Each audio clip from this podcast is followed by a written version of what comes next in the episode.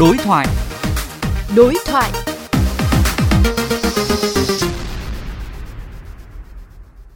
Thưa quý vị, mới đây Bộ Y tế đã công bố chương trình chuyển đổi số y tế quốc gia. Đối thoại với phóng viên Chu Đức về mục tiêu và thách thức của chương trình này, ông Trần Quý Tường, Cục trưởng Cục Công nghệ Thông tin Bộ Y tế chia sẻ. Thưa ông, ông có thể giải thích khái niệm chuyển đổi số y tế? Chuyển đổi số bản chất là ứng dụng tổng thể toàn diện công nghệ thông tin, trong đó có chú trọng đến công nghệ hiện đại, công nghệ số để mà dẫn đến cái sự thay đổi có tính hướng tích cực của toàn ngành y tế.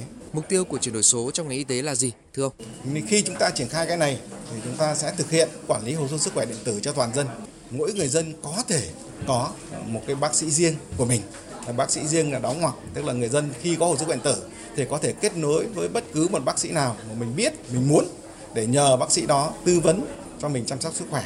Và trên cơ sở cái lịch sử khám bệnh chữa bệnh, thông tin sức khỏe của người dân để người dân tự biết quản lý sức khỏe của mình, tự biết phòng bệnh, tự biết chăm sóc sức khỏe của mình. Chúng tôi cũng đẩy mạnh nghiên cứu, ứng dụng các trí tuệ nhân tạo, xây dựng các cái phần mềm về quản lý các bệnh truyền nhiễm, không lây nhiễm, tiêm chủng mở rộng, các cái phần mềm quản lý tiêm chủng vaccine, phòng chống covid để cho cái việc phòng bệnh nó có hiệu quả hơn, thực hiện đúng cái phương châm là phòng bệnh hơn chữa bệnh. Cái trụ cột thứ ba là chuyển đổi số trong khám chữa bệnh trong bệnh viện nổi bật trong cái bệnh viện đó là thực hiện bệnh án điện tử thay cho bệnh án giấy lộ trình 2019-2023 à, là tất cả các cái bệnh viện hạng 1, hạng đặc biệt, cả nước có khoảng 135 bệnh viện là phải chuyển đổi số thành công, tức là phải thực hiện bệnh án điện tử thay cho bệnh giấy.